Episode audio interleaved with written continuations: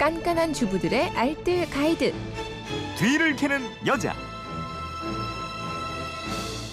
살짝 맛들이면 생활이 유쾌해집니다. 뒤를 캐는 여자 곽지연 리포터입니다. 어서 오세요. 네, 안녕하세요. 네, 휴대폰 뒷번호 4002님인데 냉동식품을 사면 아이스박스 안에 같이 담겨 있는 아이스팩 이거 버리기는 아깝고 쓸모가 별로 없기도 하고 사용법 있으면 좀 알려주세요 하셨는데 네. 아이스팩 활용법 물론 있겠죠?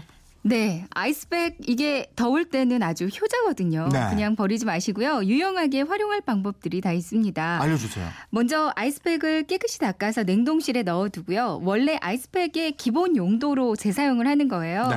요즘 같은 날씨에 놀러 갈 때 아이스박스 안에 넣어서 가져가면 되고요.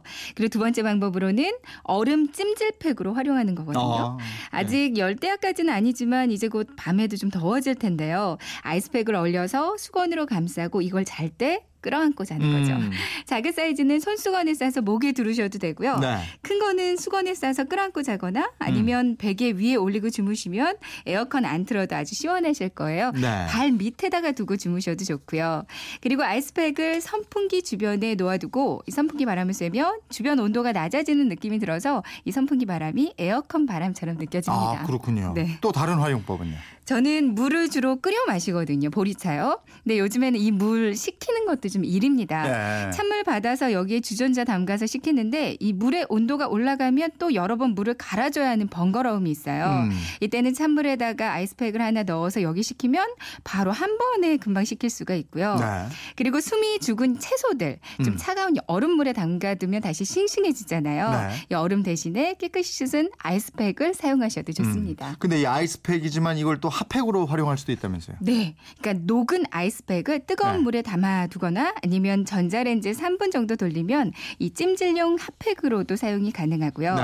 그리고 다 사용하고 남은 제품은 화분에 사용하셔도 좋아요. 음. 흙이랑 소량을 섞어서 사용하시면 물 주는 기간을 조금 늘리실 수도 있습니다. 네. 단 봄뿌리에서는 좀 떨어진 부분에 사용하시는 게 좋고요. 음. 이거 버릴 때는 어떻게 해요? 분리배출은? 이 아이스팩의 겉면에 보시면요. 뜯지 말고 그대로 종량제 봉투나 비닐류에 버려라 이렇게 써 있는데요. 네.